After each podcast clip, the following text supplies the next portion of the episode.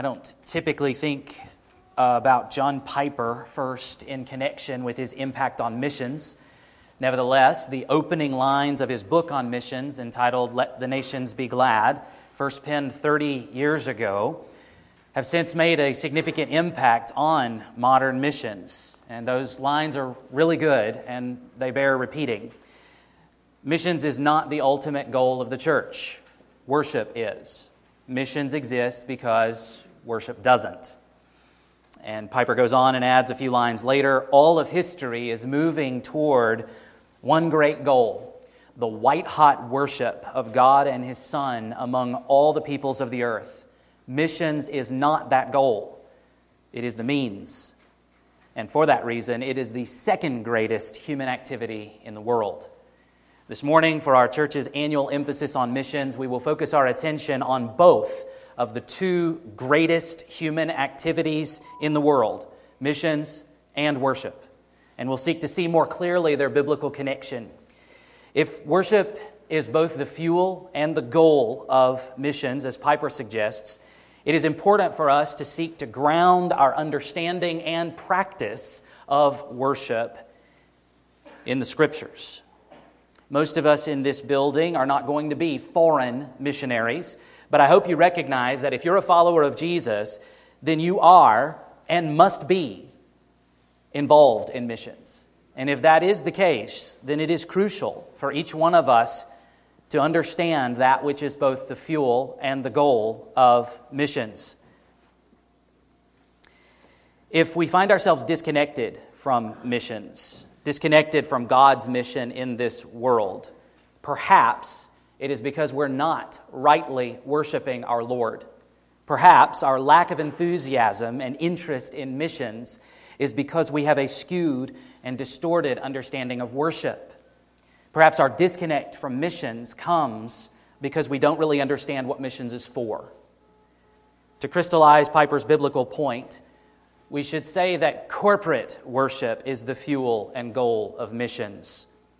When we considered this during our fall missions emphasis in 2020, looking at Psalm 150, the final climactic praise psalm of the book of Psalms, we turned finally to the book of Revelation, where we get visionary glimpses of heavenly worship that's going on right now, and also the worship that will continue for all eternity. It is manifestly a picture of corporate worship. Thus, we're given a picture of eternal, purified, perfected, corporate worship of the one true God. Therefore, what should our temporary, impure, imperfect, partial, incomplete corporate worship of the one true God look like today? Shouldn't the visions of what's coming in the future shape what we do now? But at this very point, there is a very great temptation, a temptation many churches today are giving into to shape our corporate worship according to very different, very unbiblical standards. Steven Lawson said in a recent conference panel discussion dedicated to the topic of worship if you're trying to be culturally relevant, you're taking the wrong cues. You don't want your worship to be as much like the world as it can possibly be. You want your worship to be as much like heaven as it can possibly be. Because of this danger, we need to look critically at what we do and at what we're tempted to do. And we've got to examine our assumptions and our experiences. And perhaps most profoundly, we need to consider the place of emotions in worship. We'll be digging into Ephesians 5, verses 18 to 21, in order to address these things, a passage that doesn't use the word worship at all, but is certainly describing corporate worship. But before we look there, let's consider some definitional matters up front. John Piper seeks to highlight the essence of worship, but he does so in individualistic terms. He suggests that the essence of worship is to act in a way that reflects the heart's valuing of the glory of God. To put it that way gets the key element right. We are talking about expressing how we value God, but it's perhaps too generic too vague in the ways that, that that might look. And I'm concerned about that vagueness. Piper's book certainly gets more specific along the way, so I'm not faulting him here. However, my concern is that many Christians believe that we can express our heart's valuing of God in any way we see fit. And I think many Christians are tempted to think that we have the freedom to express worship in any way that makes us feel good. In fact, I'm concerned that we've too tightly tied worship to certain emotional expressions. As I was studying Romans recently, focusing in on Paul's expression of worship at the end of Romans 11, commentator Michael Bird expressed the concern I'm talking about this way. He writes I remember once hearing a pastor from a big church lament that he wished the people in his church loved God as much as they loved to worship God. What he meant was that some of his parishioners were more exhilarated by the experience of worship than with marveling at the God who is there to be worshiped. The problem was that they enjoyed the medium more than the message, and they were more entranced with worship entertainment than with authentic and heartfelt worship. So, what's the difference between a concert and worship? Can you worship as an individual at a concert? Yep, Sure can. But is what happens at a concert, including the kind of emotional excitement, the kind of emotional thrill, equal to what we experience on Sunday mornings gathered together in our church with other believers? Some churches have concluded that it is, so that they have chosen to shape their musical elements more like a concert, employing some of the same strategies as secular entertainers. Some Christians have become rather addicted to concert experiences. And given the choice of attending a normal Sunday morning service, there, where there's no jumping up and down, and there's no dancing around in the aisles, and there's no bass line thumping through the walls, or attending a Christian rock show, they pick the concert every time. And then they come to church on Sunday morning and they muddle through the four or five songs, sit down to hear the preacher's monologue, and then they go home and they say things like, well, I just didn't feel very worshipful this morning. I just didn't get anything out of church today. Ho hum. Oh well, there's a concert coming on Friday night. I'll really worship then. It's tempting to look at the megachurches who have professionally trained musicians, a tech team playing with all the latest gadgets, and a wildly dynamic speaker who hits all the right emotional chords, and we can say, wow, they really know how to worship. If you ever find yourself thinking that, can I ask you, how do you make that assessment? Is there anything in that description that fits a biblical definition or a biblical description of worship? Do you look at a person who cries when she sings and see that as evidence that the Spirit must be at work in her life? Do you look at a person who's jumping up and down with excitement while he sings and see that as evidence of the work of the Holy Spirit? Voddie Baucham calls this whole picture into question. He says, we say we want spirit filled worship to just be about how loudly and emotionally we sing our songs, regardless of our communion with God or lack thereof, regardless of our conformity to Christ or lack thereof, and regardless of our submission to that authority that God has placed in our lives through which we exercise our submission to Christ. If I could have absolutely no communion with God whatsoever, but just really enjoy loud, emotional singing, I can do that. If I am a rebel and don't want to submit to anyone, but I, can, I just can't resist a good, powerful worship set that's easy because I can, on the one hand, call myself an exemplary worshiper, and on the other hand, not to have, not have, not have, not have to amend my life at all. Do you get the point? Emotional expression is easy compared with actual life transformation that worship demands. Now, to be sure, both are good to have together. But I think Baucham is onto something here, and each of us needs to examine ourselves carefully at this point. Baucham analyzes this phenomenon that's raging in our churches today. And he suggests that the reason there is often this emotional fervor in the context of a performance that's elevated to and labeled as spiritual worship is that many people are seeking to manipulate God. Baucham fleshes it out like this We'll gather together and worship, and just like the pagans do, try to manipulate God. If I can just be loud enough, if I can just cry enough, if I can just sweat enough, if I can beat myself and bleed enough, then perhaps, perhaps God will hear and I can manipulate God into giving me what I want. And He will say, You know what? I see you. You did a good job. What can I do for you? With Baucham, I want to say to all of us today don't be distracted by that. Don't be lured away from true worship by that. To quote Baucham once more, and then we'll get into Ephesians 5.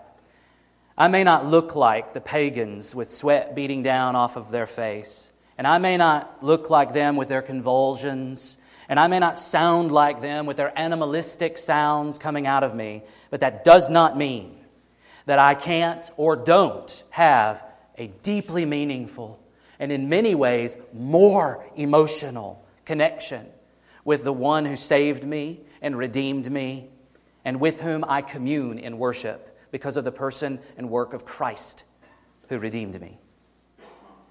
We want to consider this morning how the Bible characterizes truly spirit filled worship. It is unfortunate that one wing of Christianity has co opted the term spirit filled. Likewise, it is unfortunate that one wing of Christianity has co opted the biblical term charismatic and turned it into a description that goes beyond what the biblical term itself describes. All true Christian worship is empowered by the Holy Spirit. Paul speaks of all Christians in Philippians 3 3 as the true circumcision who worship by the Spirit of God. Commentator Michael Bird characterizes worship this way Worship is not for the sensory elation or emotional release it gives us. Rather, it is to prize and enjoy the God who loves us. Worship must be Godward and God soaked. Otherwise, it's just religious noise for consumers.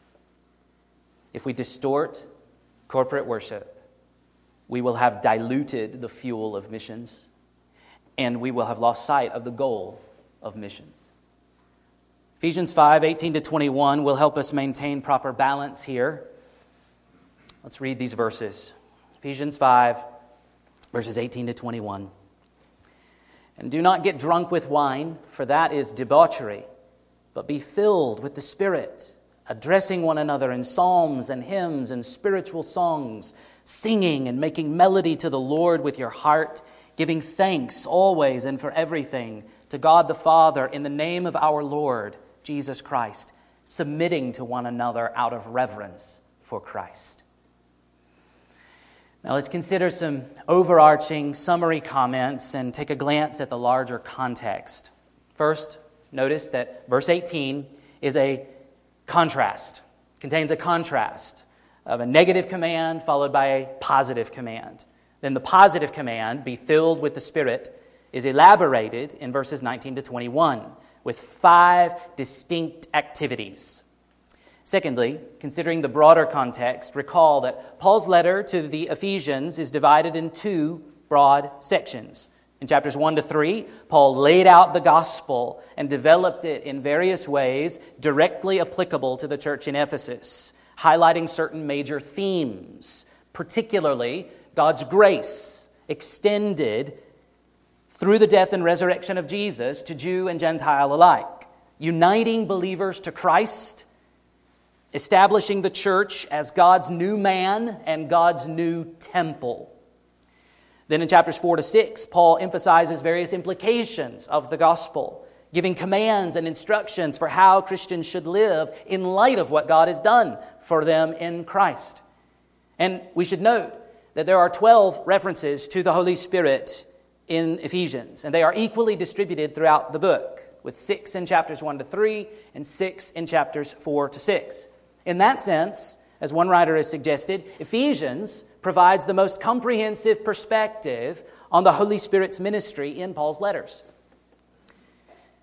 Now, if we glance back at verses 15 to 17, we find that verse 18 is actually the third contrasting set of commands in the immediate context.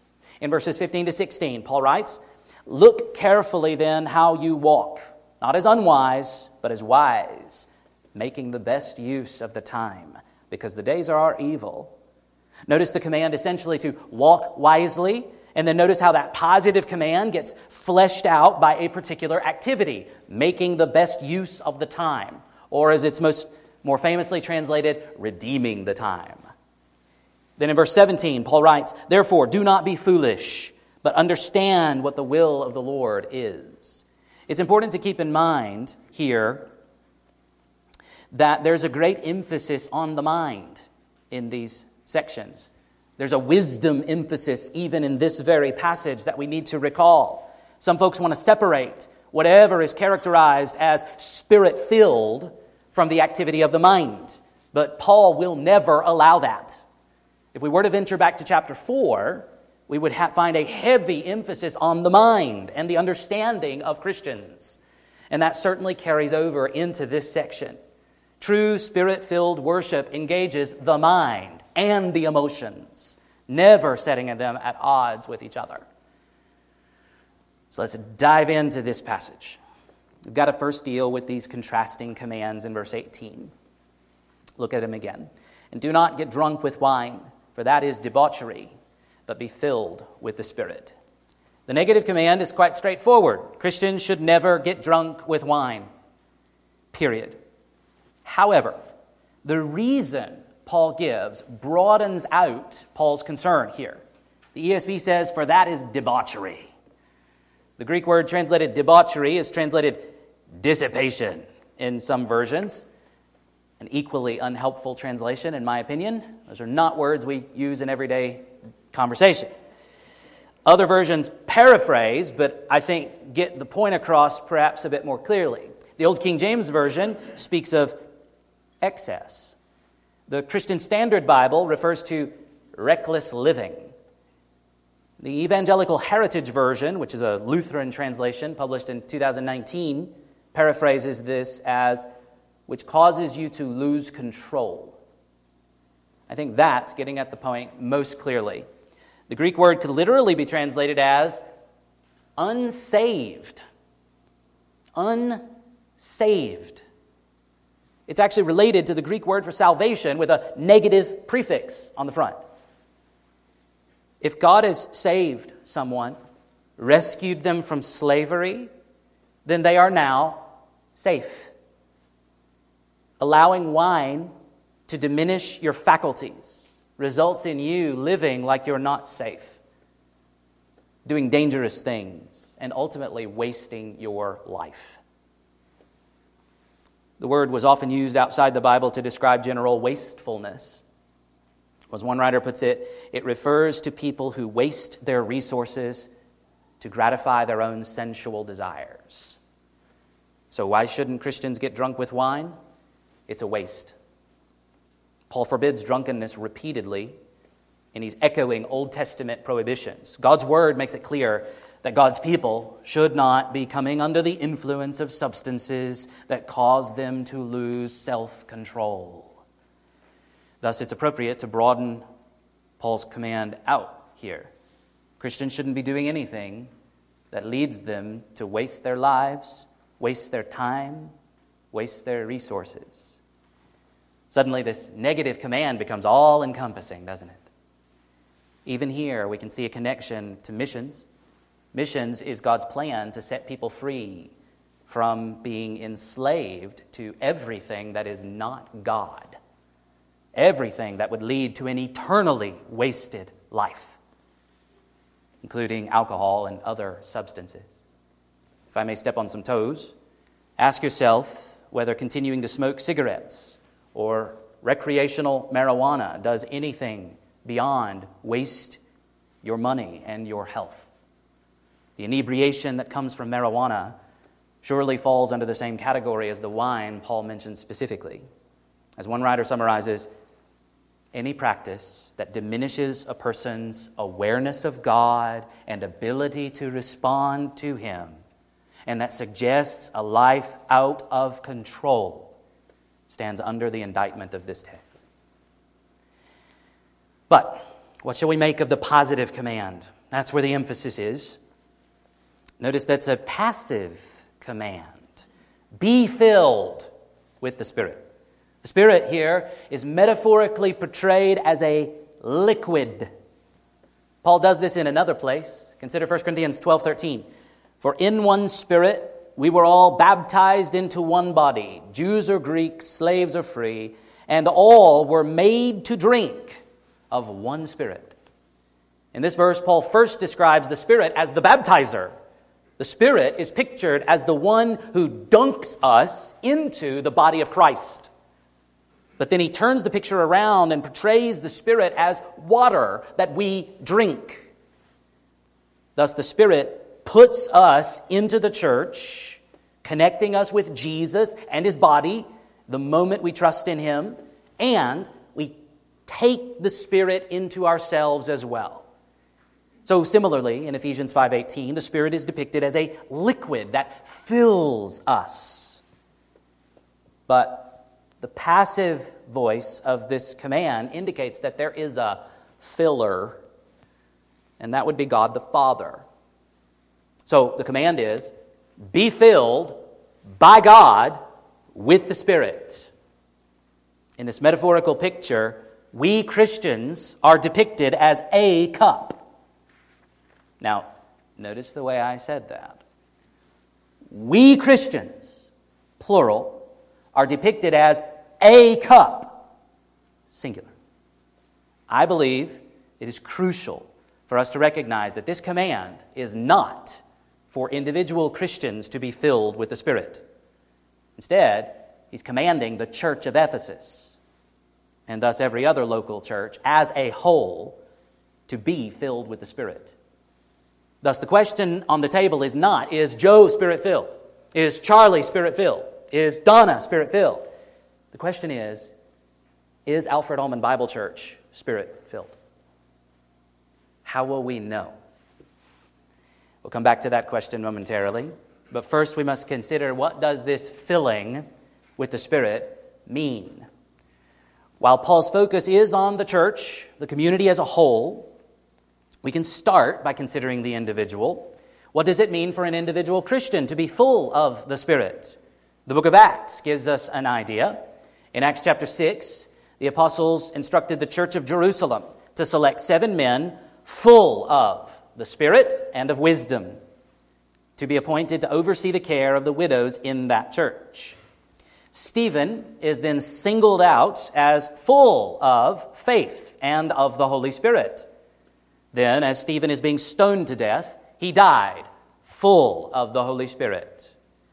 Later in Acts 11, Barnabas is described as full of the Holy Spirit and of faith. Now, if we add to these references other places where someone is described as full of something, we might get the idea a little more clearly. Stephen was also described as full of grace and power in Acts 6 8. And a woman named Tabitha was described in Acts 9:36 as full of good works and acts of charity. These are the things that characterized her life, the things that she was known for in the community.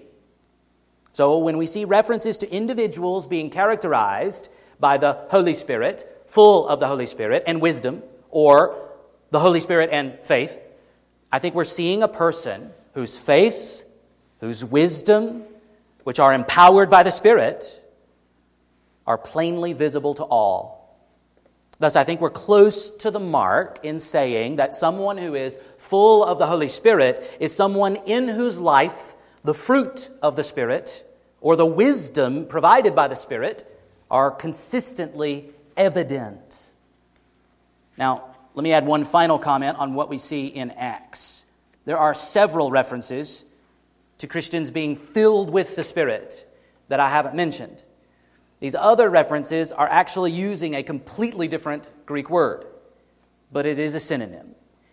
But in all these other occasions, where in your English Bible you're going to see the phrase in Acts, filled with the Spirit, in every other occasion, there's a very specific pattern that's followed, which suggests that this other word is somewhat of a technical term. Let me give you an example. Acts chapter 4, verse 31 gives us the flavor. And they were all filled with the Holy Spirit and continued to speak the word of God with boldness. Someone is filled with the Spirit, and in every case with this other word, the immediate result is that whoever was filled in this way spoke God's word. Thus, this is a picture of the way the Spirit empowers people to speak God's word in different settings. Paul, in our passage, is talking about something different. In reflecting on our passage in Ephesians, I was struck by the contrast with drunkenness, defined in terms of wastefulness or excess, debauchery or dissipation, loss of control. Sometimes the idea of being spirit filled from this passage is discussed in terms of control. We want to be controlled by the Spirit rather than controlled by alcohol or other substances. That's the way it's often characterized. But I don't think being controlled by the Spirit is a biblical idea. In fact, the final fruit of the Spirit listed in Galatians 5:23 is self-control. Self-control. So, the Spirit enables us to exercise self-control. The Spirit doesn't take control of the Christian's life as though we become puppets or robots. What's my point? For the individual Christian, to be full of the Spirit is to cultivate the fruit of the Spirit. To get further clarity on what this looks like, we can turn to Paul's instruction to the Colossians, which parallels our passage this morning very closely. In Colossians 3:16, he writes, let the message of Christ dwell among you richly as you teach and admonish one another with all wisdom through psalms, hymns, and songs from the Spirit, singing to God with gratitude in your hearts. The 2011 NIV helps us see more clearly that Paul is not commanding each individual Christian to have the gospel dwelling in you as an individual. That is how the passage is often taken. But as in our passage in Ephesians, his concern is the community, the church. Thus, the church needs to have the gospel, the message of Christ, dwelling among us richly. How do we do that? Well, he tells us it's through teaching and admonishing one another in the form of our singing together. That implies that our singing must be communicating the word of Christ truths that reflect on and elaborate the gospel.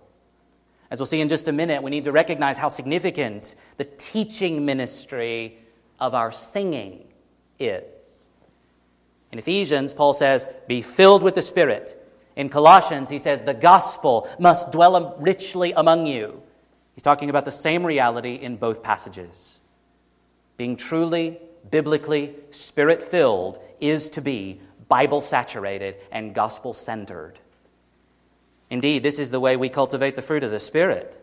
Every one of the nine fruit mentioned in Galatians 5 22 and 23 are character qualities, attitudes, and actions commanded of Christians in the Scriptures. And each one of these fruits are produced and developed by the Spirit working through the Word of God and the preaching of the gospel. So, Back to Ephesians 5:18. How do we obey Paul's specific command? As a church, how do we pursue obeying the command, be filled with the Spirit? When we fail to recognize the plural significance of this command, that Paul is addressing the church as a whole and not merely individual believers, we actually ignore the way Paul tells us to obey this command. He actually fleshes this out for us very clearly. The activities listed in verses 19 to 21 explain how we are to obey this passive command to be filled with the Spirit. So, what are we supposed to do? The outline for the rest of the sermon. We're supposed to be speaking in songs, singing and making music, giving thanks, and submitting to one another. That is what spirit filled worship looks like. When individual Christians are full of the Spirit, they gather together and do these things. And thus the church looks like the Old Testament temple where God's glory filled the Holy of Holies. And God's people sang and prayed and shared life together in certain ways. Paul's already spoken of the church as God's temple earlier in Ephesians, that the Spirit would fill the new covenant temple would be expected. And here, Paul tells us what that's going to look like.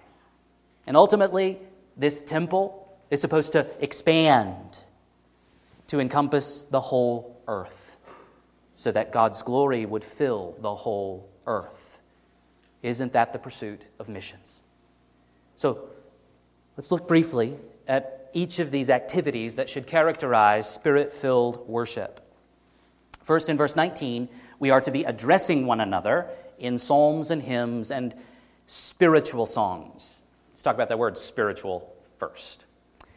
Whenever this word appears in Paul's letters, it always, with one exception, refers to something produced by the Spirit with a capital S.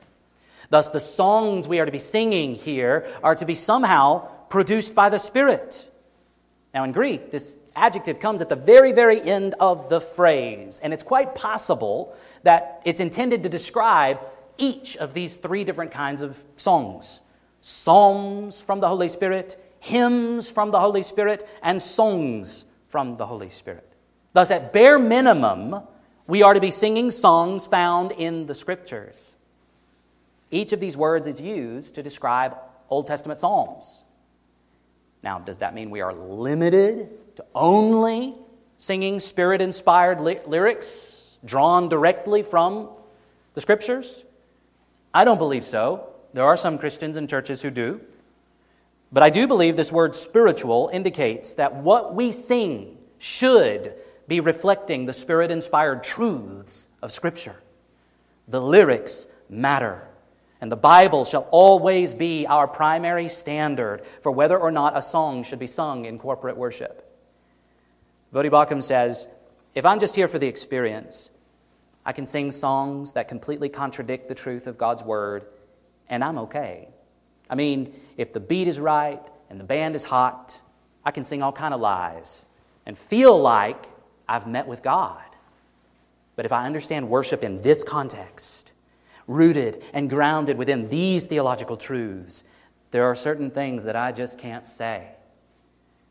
The reason that someone can come away from singing songs that don't reflect the truth of God's word and say, I really worshiped today, is in the God designed power and intent of music, which we'll say more about in just a minute. But it is very important to remember at all times that spirit filled worship is about so much more than our emotions and our feelings. But notice that the audience of our singing here is to be one another. This fits with what we see in Colossians 3. One of the main purposes that we sing together is to instruct one another. One writer has concisely summarized the basic God designed properties of music. And we can see how important each of these is in our corporate worship. He lists three components, they'll be up on the screen for you. Number one, music has the power to move and express the emotions. Even as David was able to soothe Saul's troubled spirit with his harp, so there is music that saddens, gladdens, arouses a martial spirit, entices lust, readies for sleep, and so on. Music may both arouse the whole range of human emotions and provide a vehicle for expressing them when they're already present. Number two, music has the power to stimulate the memory. As anyone who learned the ABC song knows, music is a great aid to the memory. Number three, music has the power to discipline and to corrupt the soul. This, at least, is the argument of the philosophers and theologians. Good music that which consists of ennobling lyrics and moderate tunes, edifies and disciplines the soul. Bad music, that which consists of unworthy lyrics and tunes, inflames the passions, breaks down restraint, and corrupts the soul. Thus, we dare not minimize the importance of music for the church. Think of the practical role singing can play in missions as well. As churches are planted, it will be the songs that are sung that lay the theological foundation for new believers. Isn't that so often the way it is for our children? Children's ministry is full of music. For many of you who grew up in the church, can't you still remember some of those songs? On the other end of the spectrum, the new creation will be full of music and singing. And it makes sense that we should be experiencing the rehearsal during our lives. But let's press on in Paul's instruction here. Next, he turns the direction of our singing toward God. Spirit filled worship includes singing and making music to God. Look at the rest of verse 19. Singing and making melody to the Lord with your heart.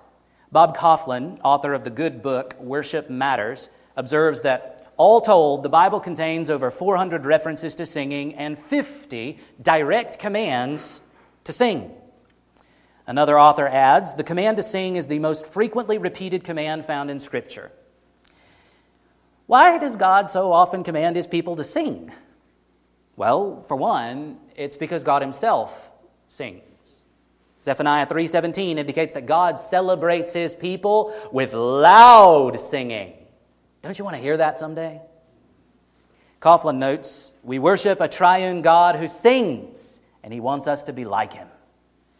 If you find yourself week after week coming here and not singing, you really need to do some self examination.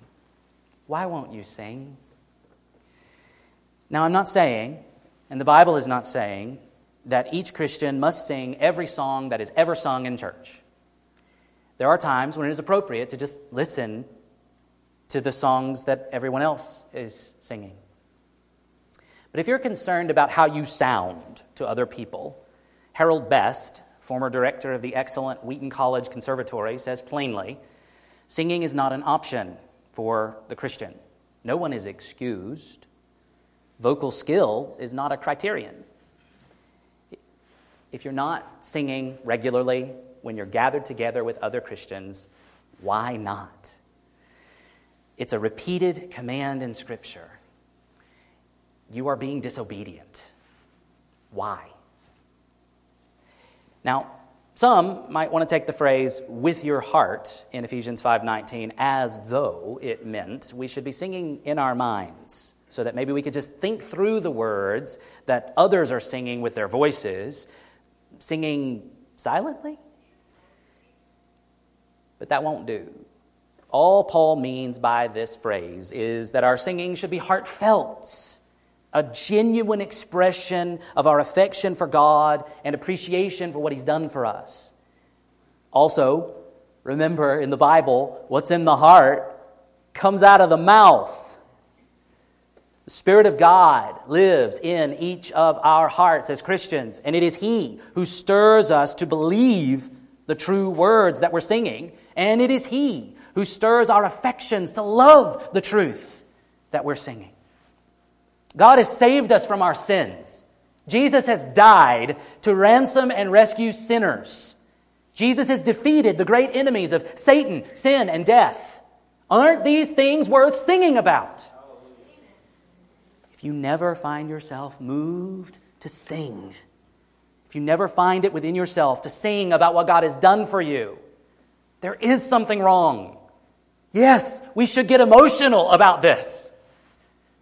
We should let the music move our emotions toward excitement, gratitude, love, and delight, and also toward lament and grieving over our sin where appropriate.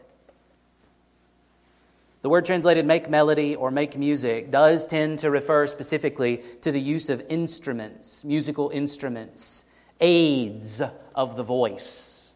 To quote Kauflin again, it seems that the primary purpose for instruments is to support faith filled, gospel centered, passionate singing.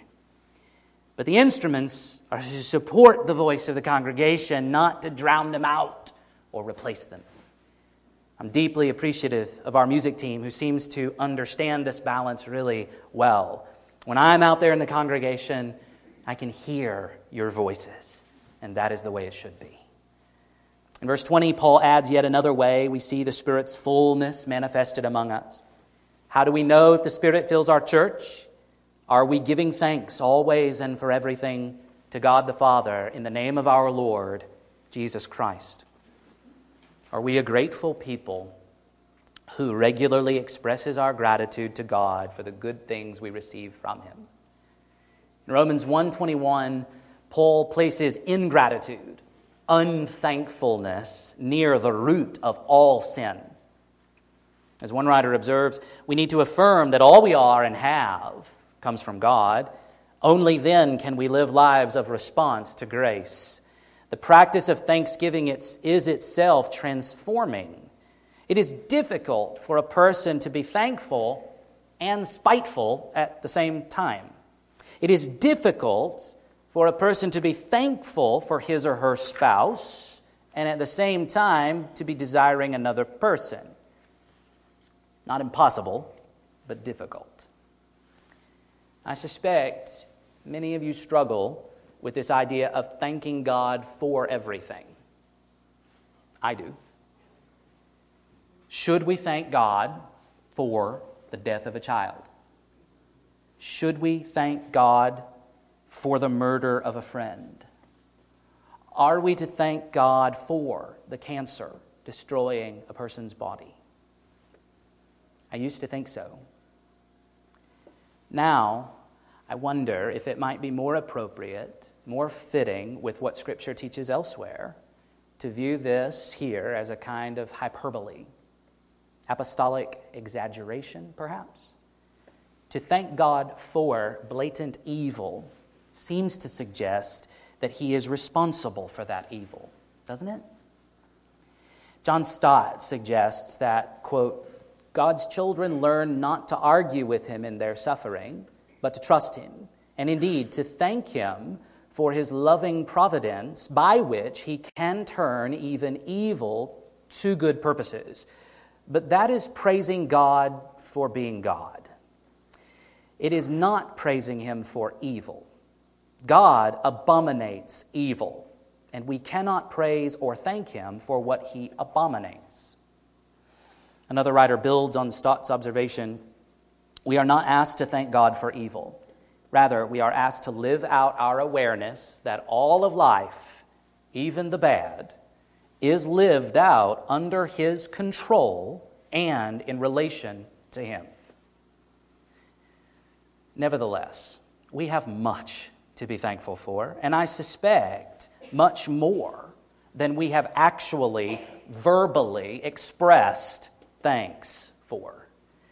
Gratitude, saying thank you out loud with your mouth, is the only appropriate response to receiving a gift. It's the only appropriate response to grace from God.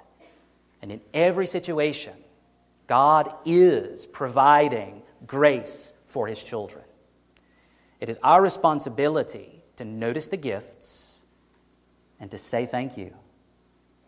It has become a habit in my praying to thank God for something at the very beginning of most prayers. Is our church spirit filled? Is the Spirit's presence and activity manifest when we gather together?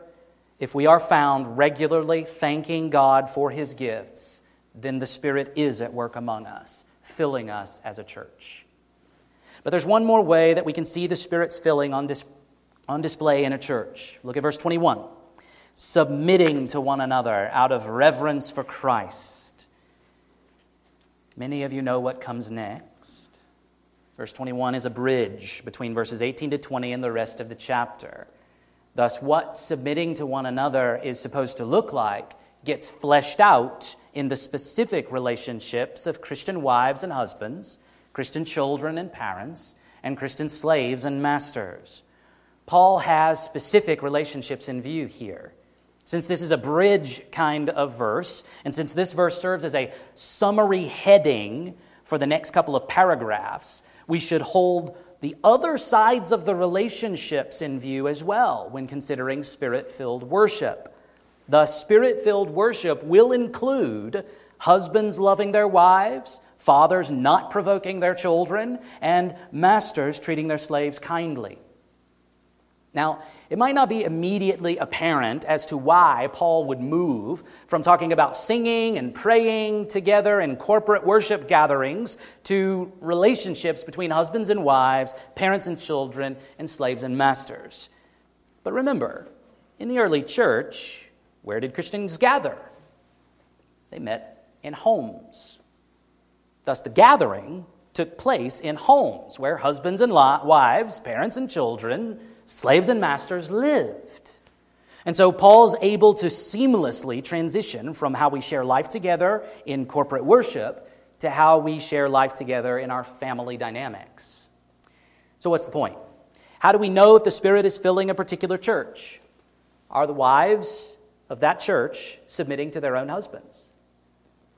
Are the children of that church obeying their parents? Back in Paul's day, they could also ask Are the Christian slaves of that church obeying their masters. Now, why is submission presented as an evidence of the Spirit's filling in a church? Voddie Baucham seems to have hit the nail on the head here. He says if you have a submission problem, it's not really a submission problem, it's actually a worship disorder. We submit to God by obeying and submitting to those authorities that God has placed in our lives. Paul makes this clear by indicating that our submission should be out of reverence for Christ, or as the New American Standard Bible puts it, in the fear of Christ.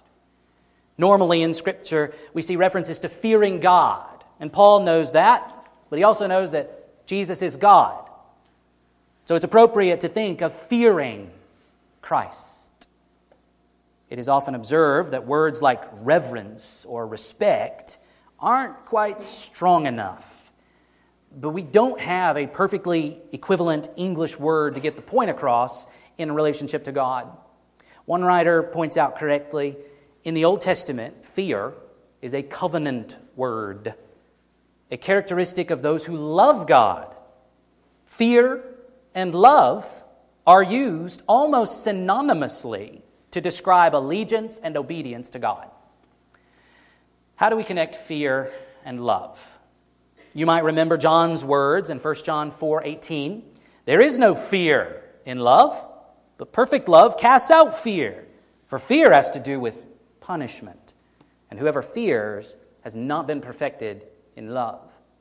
But the context of John's words make it clear that he's talking about the elimination of the fear of judgment, the fear of punishment from God.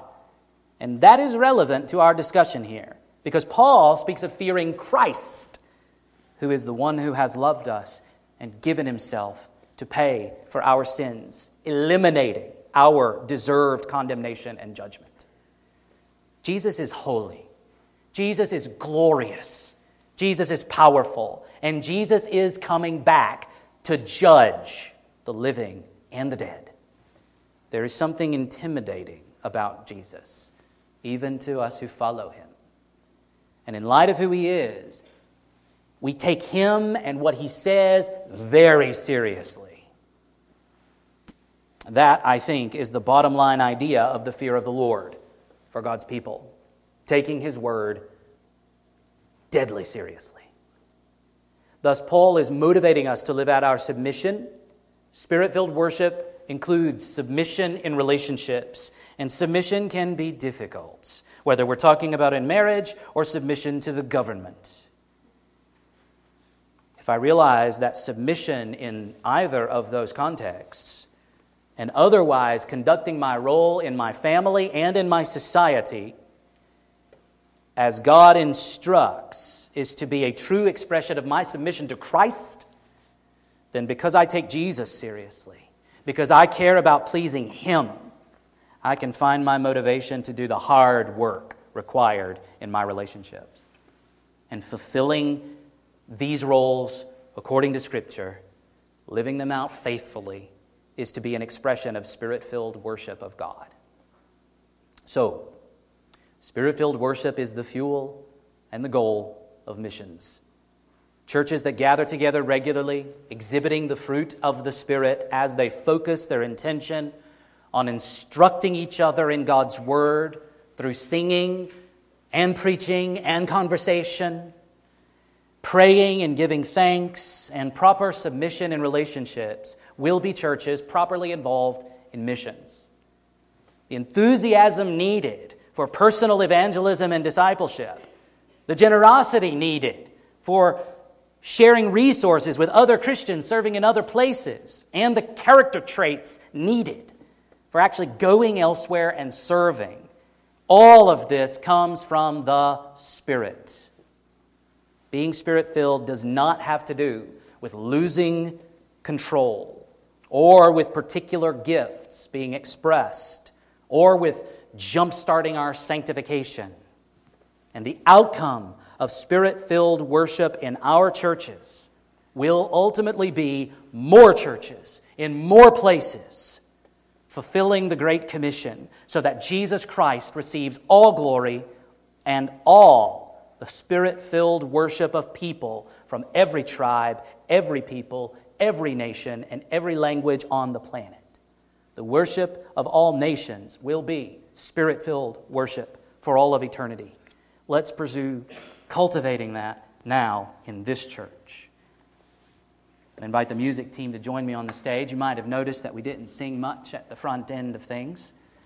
And I'd like to close our time together singing a few songs to respond to this. I wanted to challenge you and charge you and remind you of the significance and the importance of singing and give you an opportunity to obey and to worship the Lord in that way together so, would you stand up and get ready to give heartfelt worship to the Lord using your voice out loud, regardless of how it sounds to your neighbor? So, would you sing together as the music team leads us?